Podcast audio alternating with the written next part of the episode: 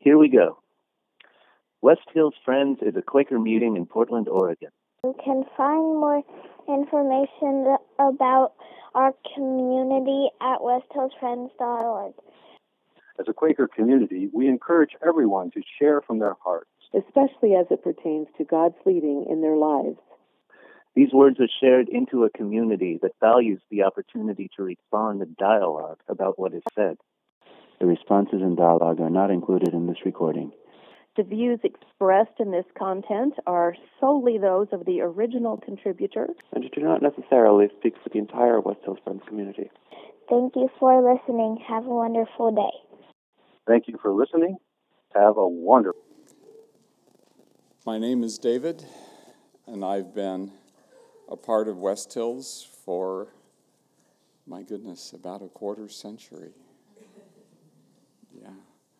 How long has there been a West Hills Friends? 29 years, yeah. Yeah, 30 in March, I'm told. So there is an emerging opportunity for us. So far, this opportunity is little more than a name. That name, of course, is Sierra Cascades Yearly Meeting. Did I get it right? Skimp? Yeah. Skimp, yeah.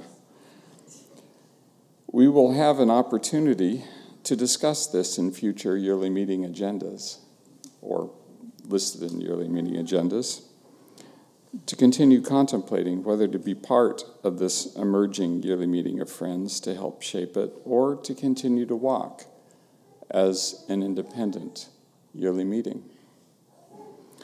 So I've been spending some time this past several months as part of Northwest Yearly Meeting's transition team, helping to negotiate this divorce perhaps expulsion of several of our monthly meetings from the Northwest Yearly Meeting of Friends. Before that, I was a part of West Hills Friends Elders Committee, along with several faithful friends here. You know who you are. who worked through the laborious process of being under the disciplinary process of the yearly meeting that led to this divorce. Julie and I, more recently, along with some others of you, went to a couple of meetings at the Reedwood Meeting House that had to deal with the Twin Rocks Association and how to deal or not deal with those of us who were leaving Northwest Yearly Meeting. And the hard realities that have come out of that. More recently, just this last week, I spent three days, Wednesday through Friday, and traveled to and traveled back from Washington, D.C. area, reviewing grants for the Department of Defense. Oh my gosh, a Quaker doing DoD work, right? Right on. Right on, baby. Yeah. So these grants were people's proposals to develop vaccines or drugs or detection methods for malaria. Yeah. Plow or swords into plowshares, as I think of it. This is um, because our military, whenever it sends troops or representatives of any sort to most of the world, those are malarious regions. So they call on our expertise in malaria to evaluate these grant proposals. So that's exhausting work. And I got back late Friday evening, and then I spent pretty much all day yesterday down in the Newberg area working with this transition team dealing with this divorce from the yearly meeting. And it was hard, difficult, disappointing work, I tell you. So I understand what it is to be tired.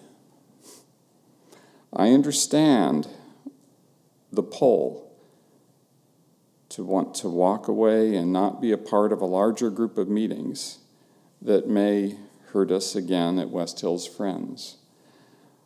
To want to be independent, to be able to call our own shots without regard to what other friends might think, what other friends might consider, what other friends might discern.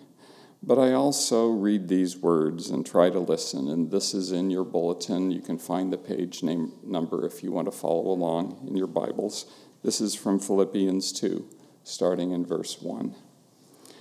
If there is any encouragement in Christ, any comfort provided by love, any fellowship in the Spirit, any affection or mercy, complete my joy and be of the same mind by having the same love, being united in spirit and having one purpose. Instead of being motivated, motivated by selfish ambition or vanity, each of you should, in humility, be motivated to treat one another as more important than yourself. Each of you should be concerned not only by your own interests but by the interests of others as well. And I also try to listen to these words from the yearly meeting of London, British friends. They're a little different. And they're even more different because these are words from 1668. So it's a little hard to read them, but I'll try we did conclude among ourselves to settle a meeting to see one another's faces and open our hearts to one another in the truth of God once a year, as formerly it used to be. Let me read that again. We did conclude among ourselves to settle a meeting to see one another's faces and open our hearts to one another in the truth of God once a year, as formerly it used to be. Now, I don't pretend to have the right answers about West Hills Friends joining Sierra Cascades yearly meeting of friends. For early friends, the answer seemingly would have been easy. They simply could not bear to be apart from one another. Perhaps now transportation and the internet make such connections easier. Or perhaps these things make such connections more superficial.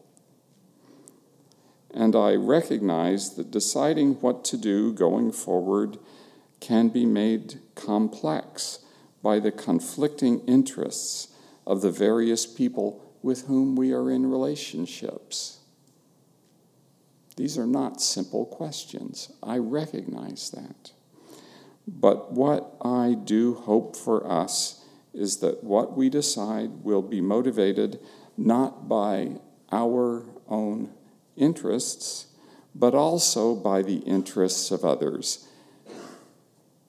Again, as Paul and Timothy wrote in Philippians 2, each of you should in humility, be motivated to treat one another as more important than yourself. How is such a thing even possible? How is such a thing even doable? Let's keep reading. For Paul and for Timothy, this was the essence of the Christmas message as he goes on in Philippians, continuing with verse 5. You should have the same attitude toward one another that Christ Jesus had, who, though existing in the form of God, did not regard equality with God as something to be grasped, but emptied self by taking on the form of a slave, by looking like other people and sharing in human nature.